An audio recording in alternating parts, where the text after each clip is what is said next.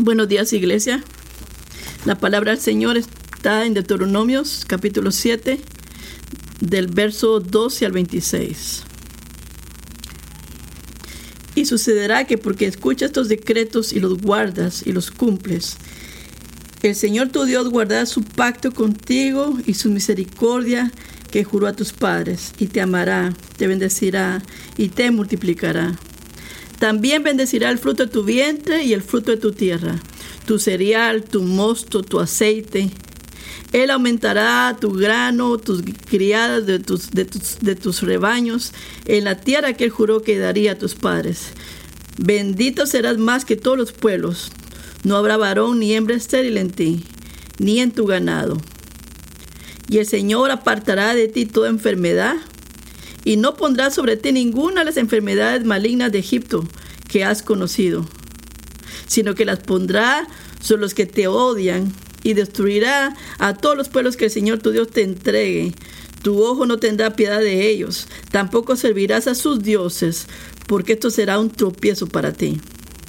Si dijeras en tu corazón, estas naciones son más poderosas que yo, ¿cómo podré poseerlas?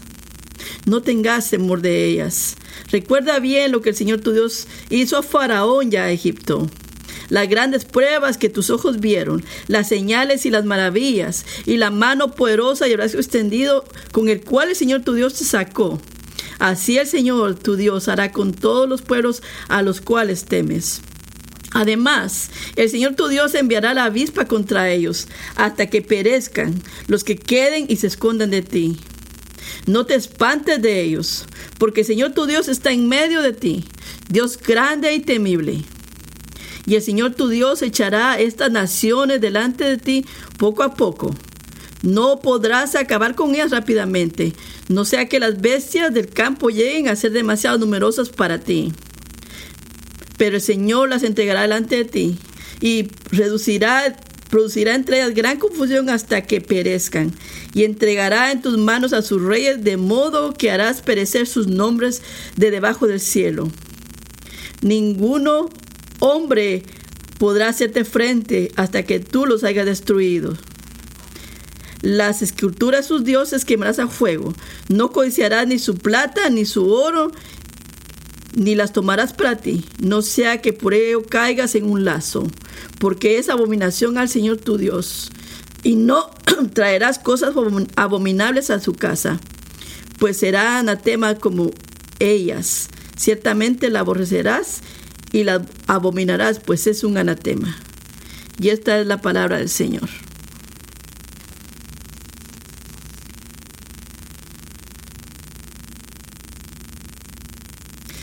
Buenos días, iglesia. Soy Mateo es un honor, es predicar la palabra esta mañana. Antes que empecemos, quiero mencionar un par de cosas que están en mi corazón. Eh, tengo mucho deseo de que podamos reunirnos esta noche a orar. Eh, eh, oré hace un par de semanas atrás y el Señor me dio una me dio una carga especial esta semana, un par de semanas atrás, de estar orando por los enfermos. Así que si usted no tiene una enfermedad que sea comunicable, que se pueda pegar, por favor le pido, venga, venga esta noche. Eh, no, no, le estoy diciendo esto porque yo estoy creyendo que tengo una palabra de Dios que te va a venir, va a ser sano, pero yo sí creo que Dios nos puede sanar para expresar su amor y su corazón como Padre. Venga esta noche, vamos a orar por sanidad. Vamos a orar. Si usted está enfermo, venga. Segundo, quisiera que usted sepa esto. Sin disculparme mucho, vamos a tomar cada...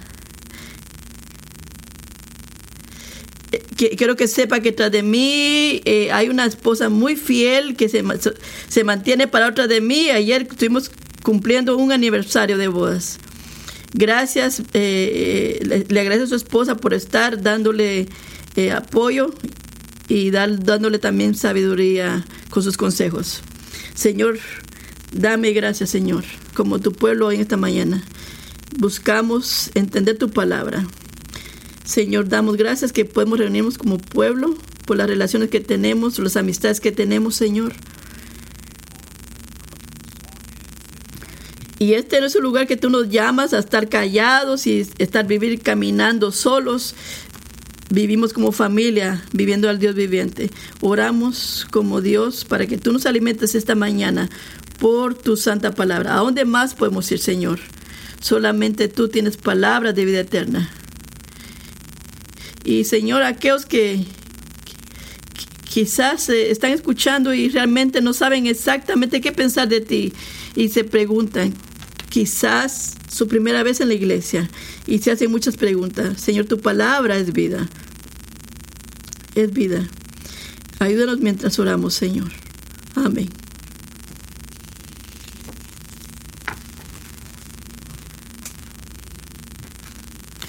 En el año 2021 publicó un reporte una, una agencia de investigación y, y, decía que 5 de cada eh, cinco de cada 100 adultos describían su religión como nada en particular.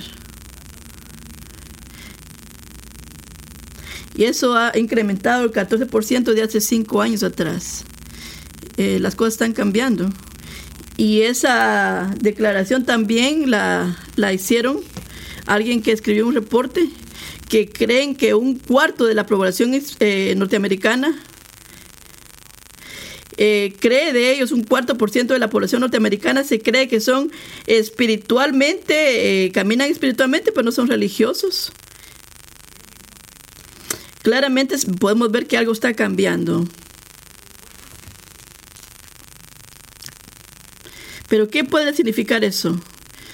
Describir tu religión como algo que no tiene un, algo en particular. ¿Te puedes identificar con e, eso si tú lo dices? Donde puedes decir yo soy espiritual pero no soy religioso.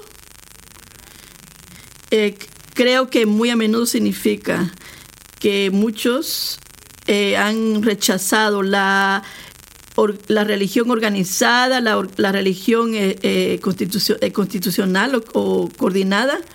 Y soy una persona de absolutamente creo en las fuerzas espirituales. Y puedo darte, puedo darte una lista de esto, es verdad, que no es verdad, cómo se habla. Pero he aquí el problema.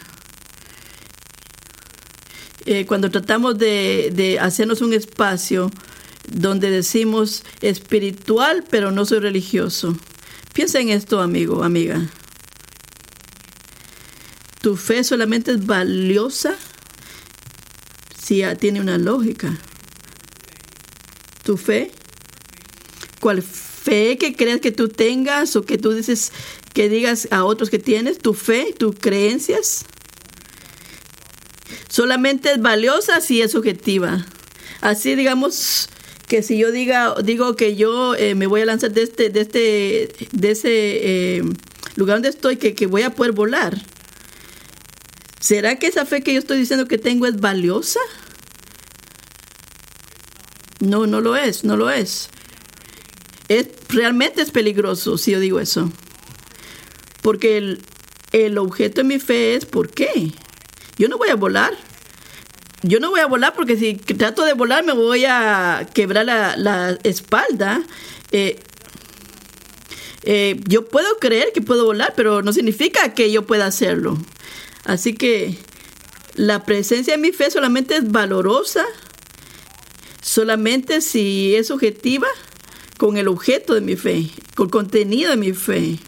Si tú dices yo creo en un poder alto, un poder arriba, y creo en fuerzas poderosas. La fe y la creencia solamente es algo que tú puedas eh, enfocarte. ¿Dónde es que está ese poder que tú dices y dónde es que está la verdad?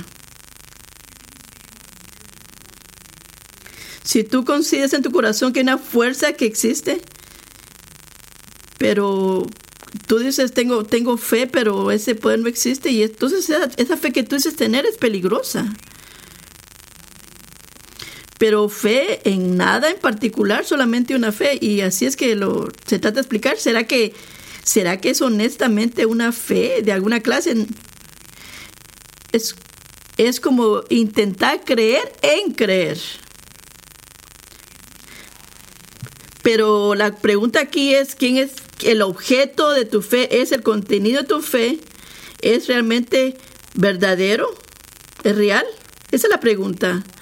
Y el cristianismo de la palabra, de la Biblia, desde el comienzo hasta el final, es una caminata de fe. Siempre será un camino de fe. Pero esa fe eh, no es de escoge tú tu propia aventura es, no está enraizada en, creer en el concepto de que tú te haces una forma de Dios, el Dios que te atrae, un Dios que te persuade. Es, es fe en el Señor del Dios que dice que Él es. El Dios que realmente está arriba, que se metió en la humanidad a través de Jesucristo. Y la palabra dice, y ahora la fe que ahora vivo en la carne, lo vivo por la fe en el Hijo de Dios. La vio por fe en el Hijo de Dios. Este es el contenido, el objeto. ¿Quién? No es quien, quien se entregó, me amó y se entregó por mí. Esto está en Gálatas 2.20. Toda religión dice tener algo, pero el mensaje del cristianismo Creemos que amamos al Salvador, quien murió y nos rescató del juicio de Dios.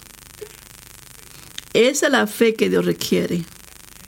Esa es fe genuina, fe bíblica. Esa es la fe que Dios requiere si tú quieres experimentar el, la vida de un pacto con Él.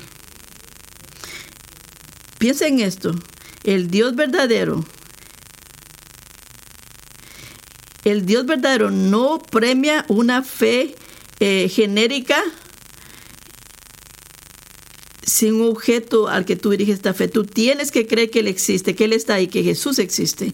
Miremos el 12, el versículo eh, Deuteronomio 7, 12. Y sucederá, esto está en Deuteronomio 7, 12, y sucederá que porque escuchas estos decretos y los guardas, el Señor tu Dios guardará su pacto contigo y su misericordia que juró a sus padres. El libro de Autonomio, tu libro, declara de lo que es Dios, quién es Dios, lo que Él ha hecho por nosotros y lo que Él requiere de su pueblo como, como resultado. En realidad todo, todo lo que declara, eh, apunta a Jesús, apunta a Jesús, a la obra de Cristo. Así que Moisés nos dice, si tú crees, no es lo que tú digas, a esto es lo que yo pienso que es verdad. Y dice, tú demuestras tu fe. si tú mantienes lo que dice aquí, no lo que luce bien a tus ojos, sino que lo que dice acá. Ese es el punto. Aquí está este mensaje esencial de, este, de esta parte. Chus, eh, el, el tema de esta mañana es Elige caminar por fe y experimentarás la fidelidad del pacto de Dios. Elige caminar por fe y experimentarás la fidelidad al pacto de Dios. Así que era real para Israel en aquel entonces y es real para nosotros ahora, porque Dios no ha cambiado. Y al decir eso, yo no estoy diciendo que nosotros nos ganamos el amor de Dios a través de la obediencia a la fe. Yo no estoy diciendo eso. Eso no es lo que yo digo. Y no es lo que tú debes escuchar, porque no es lo que se está diciendo aquí a través de Moisés. Y la Biblia tampoco dice eso. Estoy diciendo que el gozo de una relación con Dios no puede, no puede experimentarse ni, ni mostrarse aparte de una vida de obediencia. Eso es crítico. Así que, ¿cómo luce la fe genuina? Esa es la pregunta que hemos hacernos. ¿Cómo luce la fe? Veamos Hebreos, Hebreos capítulo 12. Y lo podemos ver de varias formas. ¿Cómo luce la fe verdadera? Punto número uno. La fe anticipa la bendición de Dios. Eso lo podemos ver del verso 12 al 15. La fe anticipa la bendición de Dios. Veamos esto. Aquí dice la, si la generación de esa escoges eh, obedecer, escuchar, escuchar y hacer lo que Dios dice ahí. Ah, ¿Cómo abrazamos la fe? Eso es lo que dice, ¿cómo abrazamos la fe? ¿Qué es lo que ellos podrían esperar de Dios si hacen eso? ¿Qué es lo que ellos podrían anticipar que recibirían de la mano de Dios? Y eso está la respuesta en el verso 13. Y te amará, te bendecirá y te multiplicará.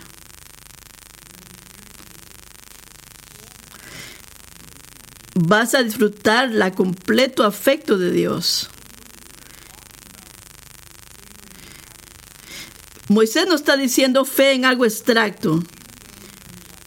Y aunque tú sepas que tu vida está llena de problemas y tienes una fe genérica, una fe genérica, pero Dios está ahí para ti, no. No eso es lo que Moisés está diciendo, no está diciendo eso. Él está hablando de una bendición que Dios da, una bendición tangible, un fruto que tú puedes tener. Los hijos, tus hijos serán bendecidos, tu tierra será bendecida, el trabajo de tus manos será bendecido, tus, tus granos serán, todo será bendecido, tus animales, todo será bendecido. No vas a experimentar fertilidad ni enfermedad. Y en el verso 15 lo dice. Y de, y de sale todas estas bendiciones. Veamos el final del verso 13. Eh, en la tierra, lo que dice, en la tierra que él juró a tus padres que él daría. Ahí es que va a llegar la bendición o esta promesa.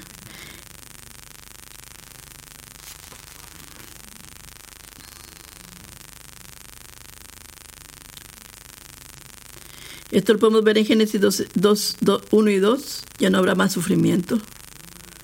No habrá más maldición ni enfermedad. La vida como era, era y era el propósito de Dios. Y si tú conoces un poco de la historia de Israel, y cuando ellos entran en la tierra prometida, ellos experimentaron todas estas bendiciones, en parte las experimentaron solamente en parte. Bajo el reinado del rey David, particularmente mucho sobre la bendición bajo el reino de Salomón, y eran era la envidia de, los pueblos ellos, eran la envidia de los pueblos. Pero no habrá esterilidad. No, no, no verdaderamente. No enfermedad. Todavía no.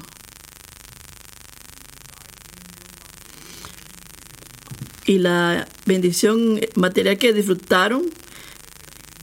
Y después del reinado de Salomón los reinos son divididos y entran en conflicto, en idolatría. Y los profetas seguían identificando al pecado y los profetas decían, tú has, tú has fallado en obedecer, tú has... Y esto lo podemos ver en el verso 12. No habían sido eh, fieles al pacto de Dios. Entonces comenzaron a experimentar por su rebeldía. Ocasionalmente regresaban. Y lo podemos ver del Antiguo Testamento. Nunca duraba. Era su. El nombre del juego era la infidelidad en ese tiempo. Amigos, esa es la historia. Pero no era la historia de Jesús.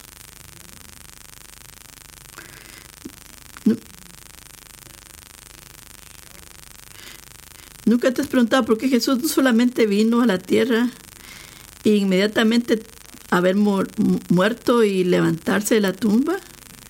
¿Nunca has pensado en eso? ¿Por qué no solamente hacer eso y no solamente llegar? Porque nosotros necesitamos, que necesitabas que hiciera más que morir por nosotros. Nosotros necesitábamos que Él obedeciera por nosotros. Él necesitaba que Él obedeciera. En el verso 12 dice, mantener y hacer todo lo que requiere como nuestro representante. ¿Qué fue lo que Jesús hizo? Él vino como el verdadero Israel, el que fiel que iba a mantener ese pacto, para hacer todo aquello que nosotros caímos y fallamos en hacer. Así que Jesús vino y eternamente aseguró el favor de Dios para su pueblo. Eso fue lo que Jesús hizo. Así que, creyente, ¿cuál es la prueba, la prueba y la pregunta de tus días? ¿Será que puedo ser hoy día para poder ser fiel y, tener la, la, protección de Dios, su fidelidad? ¿Será que así luce todo día? No, hoy puedes decir gracias que yo puedo recibir el favor de Dios por Cristo. No empieces tu día, ¿será que yo soy suficientemente bueno? Tú nunca serás, nunca lo serás, pero Jesús sí. Y un día ese mismo Jesús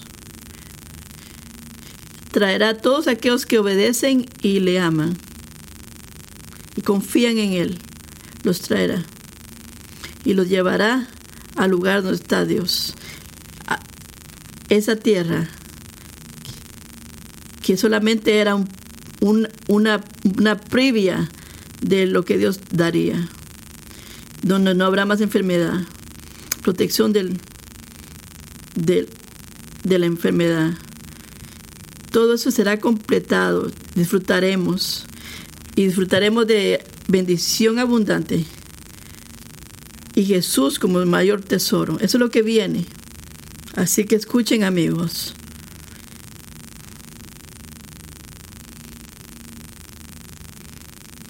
¿Será que solamente es llegar al cielo y es que vamos a experimentar las bendiciones materiales? Piensa en eso.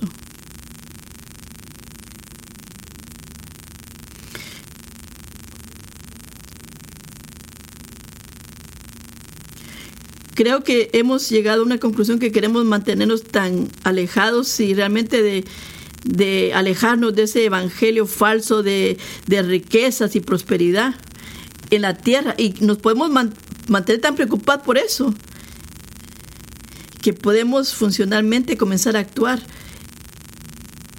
de negar que Dios dice que también Él va a bendecir a su pueblo. ¿Me está siguiendo con lo que digo? Claro, en Jesús hemos experimentado toda clase de bendición que Dios nos da en las regiones celestiales. Pero pero también él dice, eh, eh, yo tendré cuidado de lo que viste, de lo que comes. Eh, esto está en Mateo 6, 32. Y él dice, vuestro Padre Celestial sabe de qué cosas tiene necesidad, porque Él es Dios. Pero busca primeramente el reino de Dios su justicia, y todas estas cosas te serán añadidas.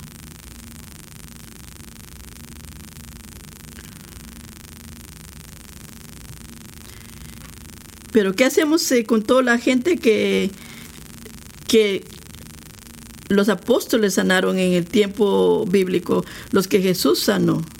¿Qué hacemos? ¿Qué vamos a orar esta noche?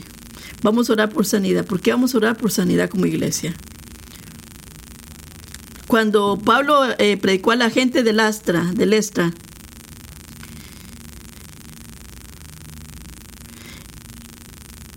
él fue bueno en darnos el fruto de la lluvia y de la tierra para satisfacer nuestras vidas.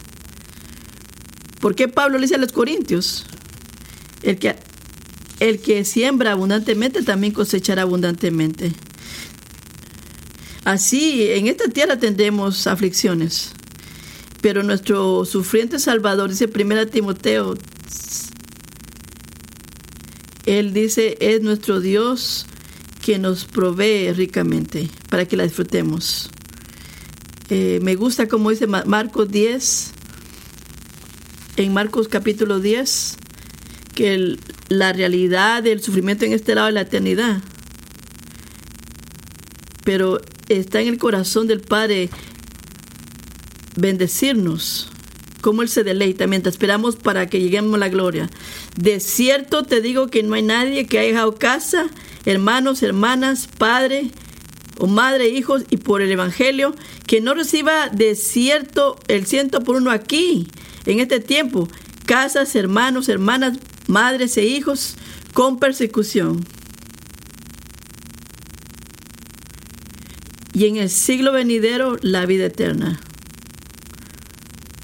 Las dos cosas.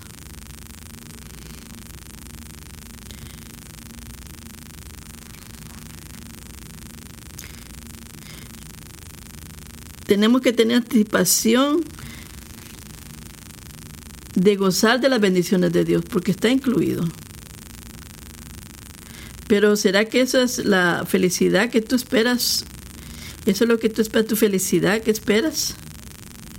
¿O estás tan espiritualmente que tú no puedes imaginar orar y menos recibir una casa, un carro, o un aumento de sueldo, o un niño, o que se te termine el dolor de espalda? ¿Tú no crees que eso es parte del favor para ti?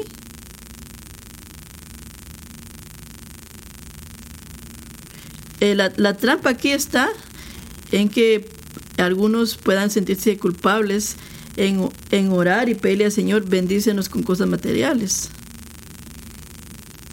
¿Será que Dios te debe a ti un cuerpo saludable? No, no te lo debe. O darte más dinero eh, y que des más ofrendas y que siembres abundantemente. Y, y por eso es que te va a dar un cuerpo saludable porque das muchas ofrendas. Y todavía un Dios generoso, de, de, quien, de quien surge toda la bendición y abundancia. La única alternativa para el Evangelio que es sano, que nos da sanidad y nos prospera, nos creó con un deseo de cosas materiales y de satisfacerlas, que es un Dios que profundamente se preocupa por sus hijos. Mateo 7, 7, y dice, Mateo 7, 7 al 11, y dice, pedid, ¿será que lo podemos manipular? ¿Será que le podemos retorcer el brazo? Y él dice, pide, y será, te será dado. Busca y encontrarás. Llamar y se os abrirá, porque el que pide recibe, el que busca encuentra, y el que llama se le abre. ¿Y quién de vosotros, si su hijo le pide pan, le da una piedra, o si le pide un pan o un pescado, le da una serpiente. Pues si vosotros, que sois malos, sabéis buena, dar buenas dádivas a vuestros hijos, cuánto más vuestro Padre que está en los cielos te dará buenas cosas a los que las piden. Y esto está en Mateo 7, del 7 al 11. Nosotros podemos anticipar las bendiciones de Dios. Y la, y la palabra también lo dice en el Salmo 27, 13. Hubiera yo desmayado si no hubiera creído que habría de ver la bondad del Señor en la tierra de los vivientes. Esto está en Salmo 27, 13. Así que la, la, bondad de Dios significa que es un, como algo en blanco que podemos escribir lo que nosotros queremos de Dios. ¿Qué es lo que podemos esperar? ¿Qué es lo que significa una fe genuina? ¿Qué? ¿Qué será lo que puedo decir? Que no importa lo que suceda, no importa lo que encuentre en el camino, yo puedo esperar en el Señor porque Dios dice que experimentaré la, bondad en la tierra de los vivientes. Así que caminar con esa fe es una marca de los que caminan en fe con el Señor. La fe anticipa eso. Ahora vamos al segundo punto. La fe confía en el poder de Dios. Así es como luce ahora. La fe confía en el Señor. Es confiar en su poder. Dios no es un Dios neutral en su respuesta.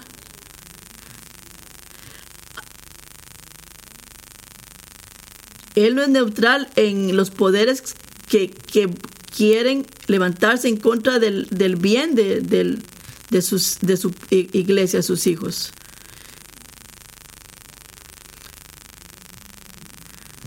porque Él se identifica con su gente.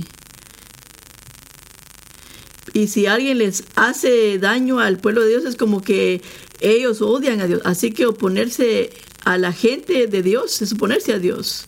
Así que, así como los, los egipcios eran los que tenían esclavos a Israel,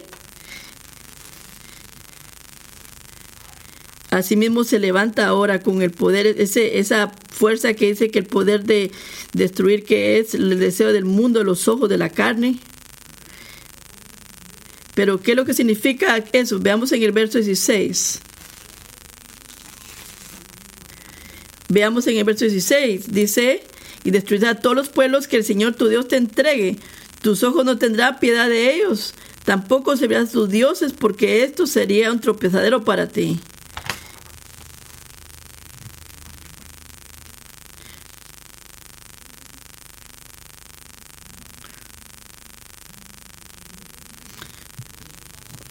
estoy un poquito eh, preocupado que está un poco callados con esa pregunta. El verso 16 dice,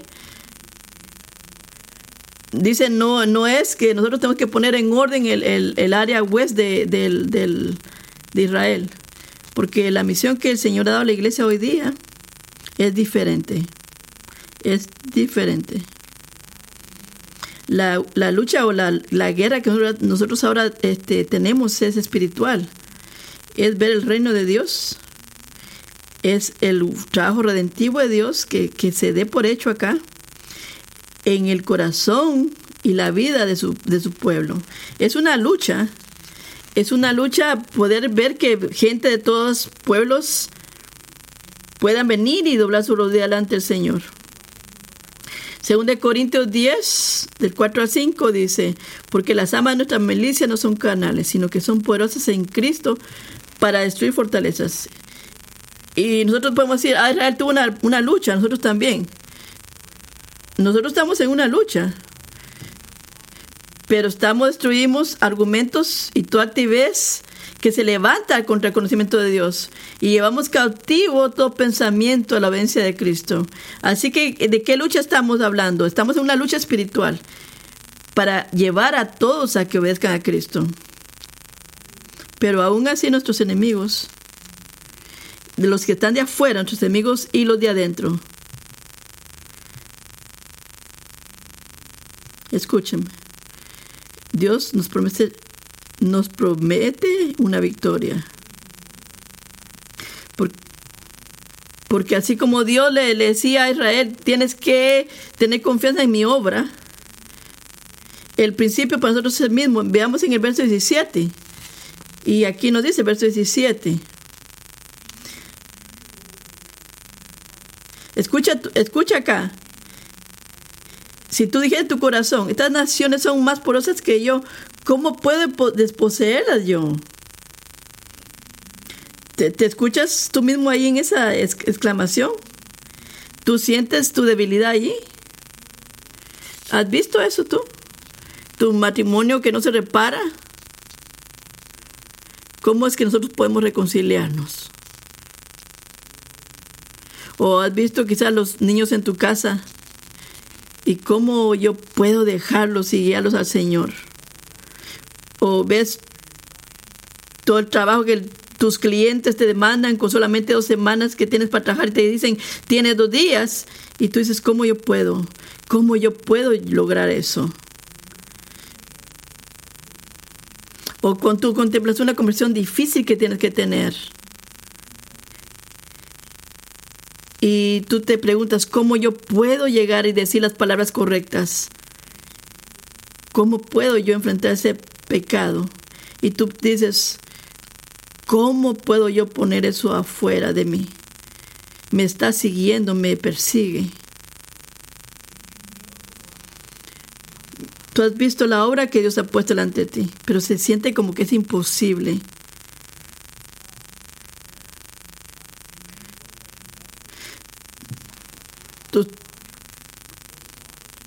¿Qué es lo que Dios está pidiendo de ti? Requiere más de lo que tú tienes dentro de ti y tú lo sabes. ¿Has estado ahí ya? ¿Cuál es la respuesta? Es una fe que se acuesta o se apoya en la fidelidad de Dios. Veamos el verso 17. Algunas cosas están aquí que faltan. Usted lo puede ver acá en estas preguntas. Y la pregunta estas naciones son más, más grandes, poderosas que yo. ¿Cómo yo podré desposeerlas? ¿Dónde está Dios acá? Las naciones y yo. Eh, ¿Debe haber aquí otro carácter? ¿Otro que debe estar aquí en esta, en esta película? ¿En tu vida creyente? ¿Será que solamente hay dos personajes? ¿Solo eres tú? ¿Y estas gentes, tú? ¿Y ese jefe, tú? ¿Y tus hijos, tú? ¿Y ese matrimonio que se está destrozando? ¿Será que solamente eso lo que puedes ver ahí tú? Amigos, Dios no está en esa escena. ¿Será que las naciones eran grandes? Sí, sí lo eran. Eran grandes. ¿Será que Israel las podía poseerlas? No la podían hacer. No tenían chance. No tenían ni siquiera carrozas. No, ¿Y entonces por qué era que no podíamos temerle a Moisés?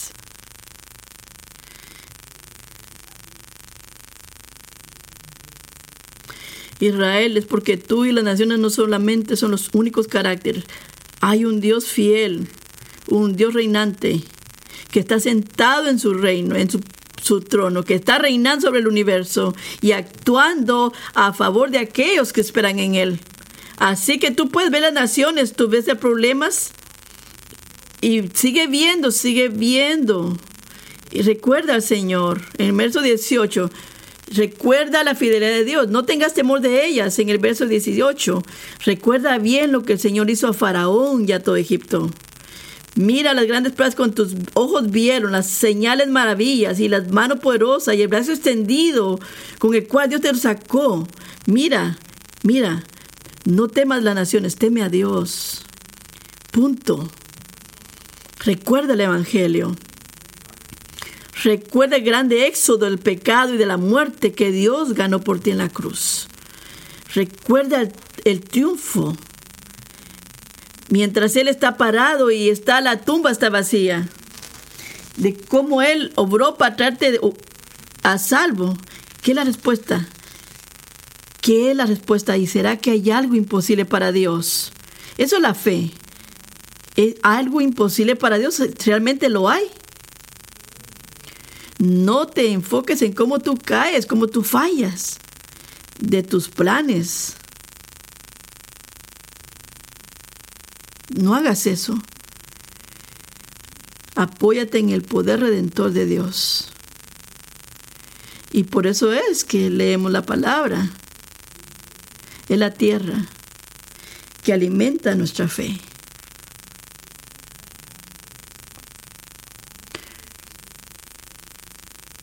No podrías tener fe alguna a menos de recordarte que Dios está ahí.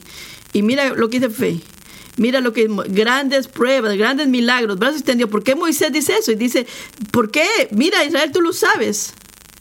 Porque hay muchas cosas que debemos recordar. Cristiano, lo mismo se aplica ahora en Cristo. Dios te escogió. Dios te llamó. Te regeneró murió por ti, te justificó, te santificó, te glorificó, te ha dado poder. Y ahora Él está trabajando todas las cosas en tu vida para tu bien.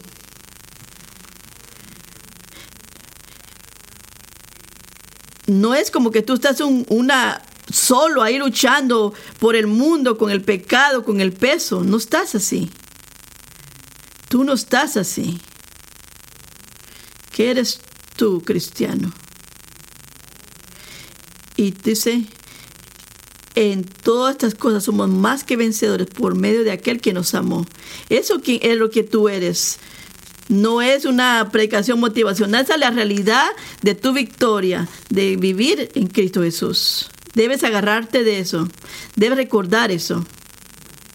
Cuando las presiones vengan, debes saber que es real, que es verdad, Y cuando te ves así, tú dices, eso no, yo, eso no soy yo, no es mi identidad. Cuando te sientas débil y tú dices como el profeta, Isaías 35, del 4, del 3 al 4, fortalece las manos débiles, afirma las rodillas debilitadas, di a los que tienen un corazón ansioso, sé fuerte, no temáis, he aquí vuestro Dios vendrá con venganza, con la recompensa, Él vendrá y te salvará. ¿Qué eso dice acá? Que nos llama a hacer esto. Recuérdate el Evangelio cristiano. Recuerda lo que Él ha hecho ya. Lo, lo hacer de nuevo. Dios nos envejece. Dios no toma descansos, no se ha retirado, tampoco ha perdido su poder. Ve, ve, veamos el verso 19. Acuérdate de lo que Dios ha hecho con todos los pueblos a los que tú les temías. Este es el punto de Moisés. Eso debe moldar nuestras expectativas de Dios en este día y en el futuro. Y la victoria que Él nos promete en Cristo. Solamente la podemos entender como la misma victoria que le prometió Israel. Veamos el verso 22.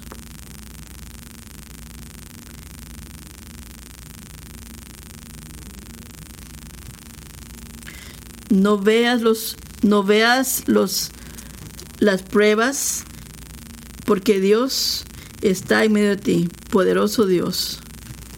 Dios maravilloso. Él está en medio de ti.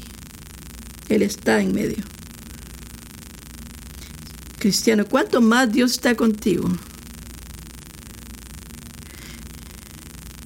Él no está como ya afuera en, la esquina de, este edificio como estaba antes en el tabernáculo.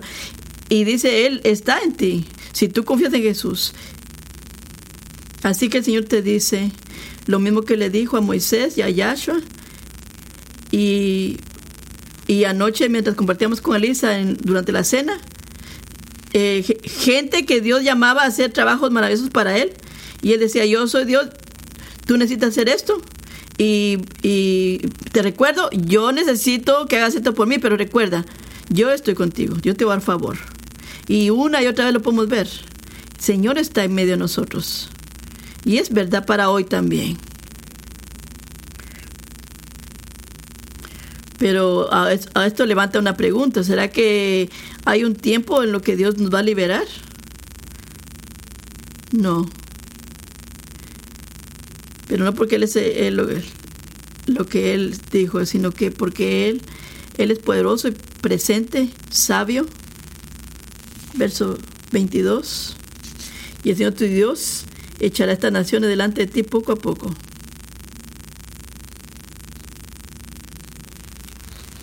Y Israel, tendrás que seguir caminando. Te amo mucho. Para, para hacerte las cosas así rápidamente. Porque Israel, yo sé que tú eres eh, pronto para irte por ahí a curiosar y pronto para ir, irse fuera de Dios. Él dice aquí, poco a poco de un grado de gloria a otro grado de gloria, para que tú sigas dependiendo de Él, de Él. Así que si las fuerzas tú sientes que se levantan contra ti, cristiano, y si es hoy día, no tengas temor. Porque aunque las naciones sean más grandes que ti, pero Dios es más grande. Si, si estás caminando por fe y si tienes la fe que estás viviendo para Dios, pero de algo tienes que tener certeza. Mira el verso 23. Eh, nadie podrá hacerte frente. Descansa en su presencia, en su sabiduría. Mira cómo Moisés describe a Dios en el verso 16 y en el 23, que diciendo que Él va a dar las naciones a Israel, como que estuviera dando una, un eh, eh, juego de fútbol. ¿Qué clase de Dios es? El Dios que está en absoluto control, que puede manejar todo. Y así mismo Dios se relaciona con todos sus enemigos hoy en día. Dios no solamente, Dios no solamente está contigo en contra de ellos. Él está sobre ellos, sobre tus enemigos. Y así como Dios dijo, le daré a Israel, ¿cuál es la conexión acá? Tu victoria será conectada directamente con la victoria de Él. y Él te dará esa victoria. Así que cualquier miembro de tu familia que se burla tu fe, por cada tentación que quiere alejarte de amar a Dios, por cada eh, empleador que te presiona y que quiere sabotear tu compañía, por cada, por cada niño, por cada niño que está como empujándote los botones para que tú estalles, por cada demonio que se quiere, eh, que te susurra y que quiere quitarte la vida.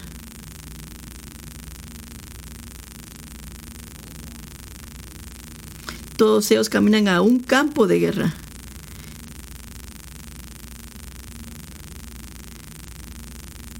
Pero están sujetos a la autoridad y al poder de Jesús, el Rey Jesús. Él está contigo y está contra ellos y sobre ellos. Escúchelo. Está contigo, está contra ellos y sobre ellos. Veamos este ejemplo que, me, me gusta. Cuando en Hechos capítulo 5 buscaban matar a los apóstoles, y alguien se paró en medio del caos, dijo, mira, mira lo que dijo, hombre de Israel, tengan cuidado de lo que van a hacer con estos hombres.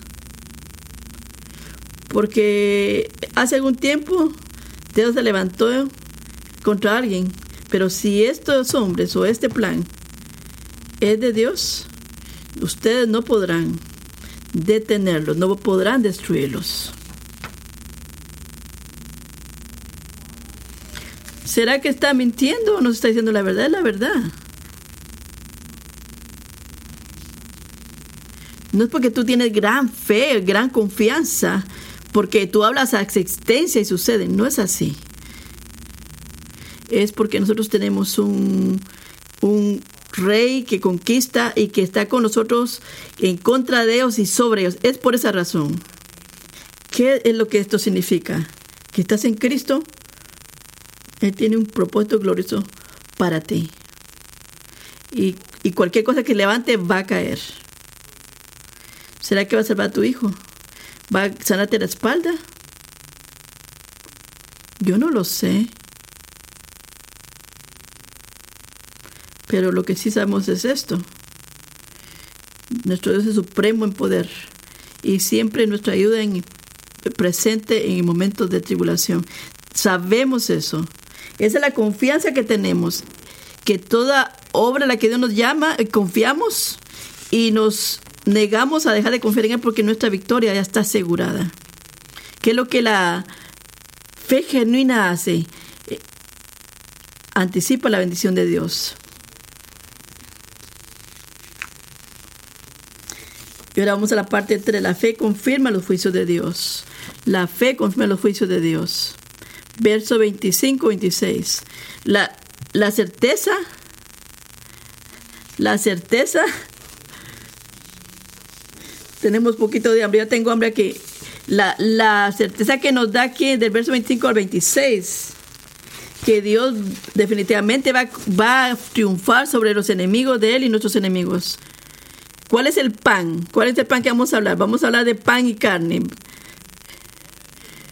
¿Qué es el pan? ¿Cuál es el pan? ¿Dónde es que termina esto? Veamos la promesa de la victoria en Cristo.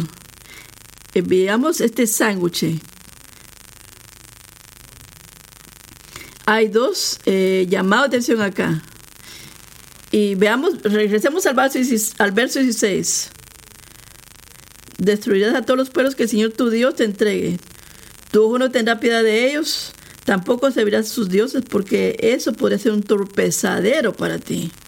Ahora veamos el 25, otro pedacito de pan el mismo mensaje. Quemarás a fuego las esculturas de sus dioses, no codiciarás la plata ni oro que ellos tienen, ni las tomarás para ti. No sea que ellos caigan, que tú caigas en el lazo de ellos, porque esto es abominación al Señor tu Dios. ¿Qué es lo que pasa aquí? Esto es lo que está pasando. La misión de Israel era destruir a los cananitas era una manifestación del justo juicio de Dios. estaban en contra, de, este era un juicio en contra de la idolatría de los cananeitas. Destruirlos por completo, falsos dioses incluidos. Pero ¿qué es lo que nos podemos caer tentación nosotros acá? Es la misma tentación que nosotros vemos si podemos caer. ¿Será que realmente necesito destruir todo esto? Eso va a llevar trabajito. mi hijo podría morir acá.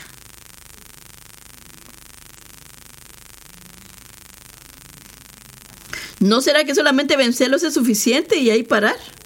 Y ahí llegamos a la meta. ¿No hay otra manera de poder hacerlo? Que podamos hacerlo, Señor. Tenemos que quemarlos realmente, Señor.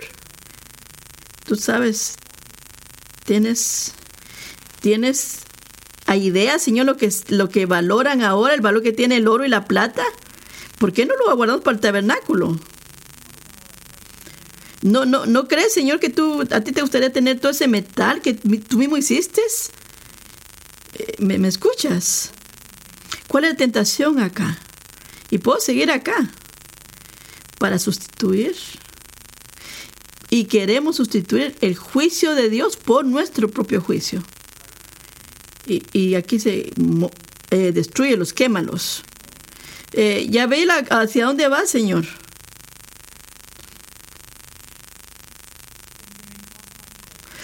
Es como cuando nosotros hacemos compromisos y decimos, yo sé que ellos, eh, esas naciones, pero Señor, eh, yo creo que yo puedo hacer algo aquí. Tendré cuidadito, tendré cuidado. Y yo sé que Dios dice aquí es una nación, pero, pero, pero yo pienso más como algo, yo, yo, yo creo que puedo hacerlo. Yo sé que, pero, pero Señor, yo, yo tengo control. Yo puedo poner eso fuera de mis ojos. No puedo desear, no, me puedo, yo puedo vencer eso de desear a las mujeres. Yo sé que mis amigos tienen poquito interés en conocer del Señor, pero, pero estoy convencido que yo puedo resistir las influencias que ellos tienen sobre mí. Yo sé que si agarro este trabajo, eh, requiere 80 horas a la semana y estaré mucho tiempo fuera de casa. Mi esposa ya está preocupada porque no paso mucho tiempo y no paso tiempo en la palabra, pero yo estoy confiando que puedo hacer que esto funcione. Yo, yo sé que mi, mi, mi novia no es creyente, pero, pero no hay manera, Señor, que yo pueda darle eh, eh, mi corazón a ella y, seguirte amando a ti. ¿Será que ¿Está bien que pueda correr hacia el otro lado? Y un, y un reto que yo puedo navegar, Señor. Amigos, ¿por qué fue que Dios le dijo a Israel, destruyelos, quémalos a fuego, quémalos? ¿Por qué? Porque las dos acciones que Él está pidiendo eh, levantan eh, la, la justicia, el juicio de Dios. Y es un veredicto que Dios, un veredicto que Dios hace de evaluación sobre ellos. Miremos el verso 25. Quemarás a fuego las de sus dioses, no las traerás. No puedes jugar con fuego y no quemarte. No puedes estar jugando con el pecado y que no te afecte. Eh, dice, mata tus deseos eh, y tus deseos de pecado, ellos te matarán a ti. Y, y, y no dice, trata de, de no disfrutar tanto de los placeres del mundo. Y él dice, camina por fe.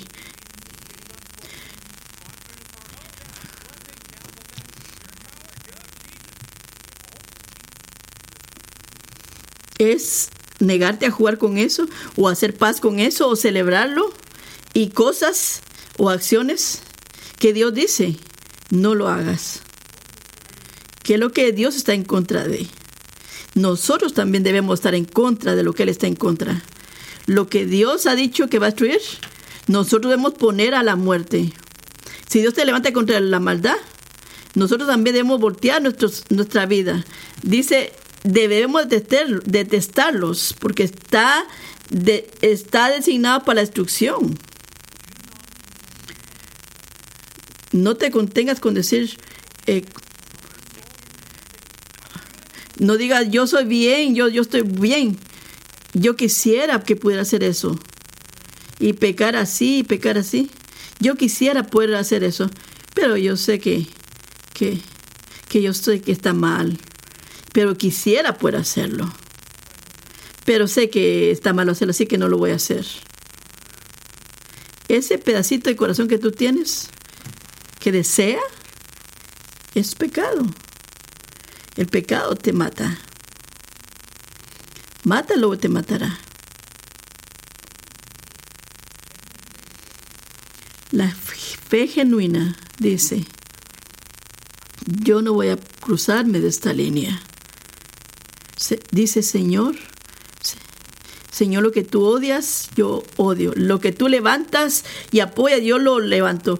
La maldad, no voy a regresar ni, ni, ni darle vida de vuelta. No voy a alimentar ese monstruo, a ese monstruo que Cristo ya, ya venció. Voy a poner a muerte. Todo lo que tú dijiste que hay que destruir, que tú lo destruiste. Si tú dices que es pecado, es pecado. Así que la fe genuina sostiene todo lo que Dios sostiene, hace lo que Dios dice que hay que hacer. Eso es crítico. Así que, punto final, el Dios verdadero te dice qué es lo que hay que hacer, porque no hay otra manera. Él no da premia la fe genérica o ni tampoco la fe en nada en particular. Él tiene, él dice que tienes que confiar que él está ahí y tienes que escoger caminar por fe con él y puedas experimentar su fidelidad. ¿Cómo luce esa fe? Es un corazón que se voltea de confiar en Él, en su corazón, y pone su confianza en que Jesús te salvó. Aquel que te da gozo, el que te satisface tu alma, que quita tu pecado.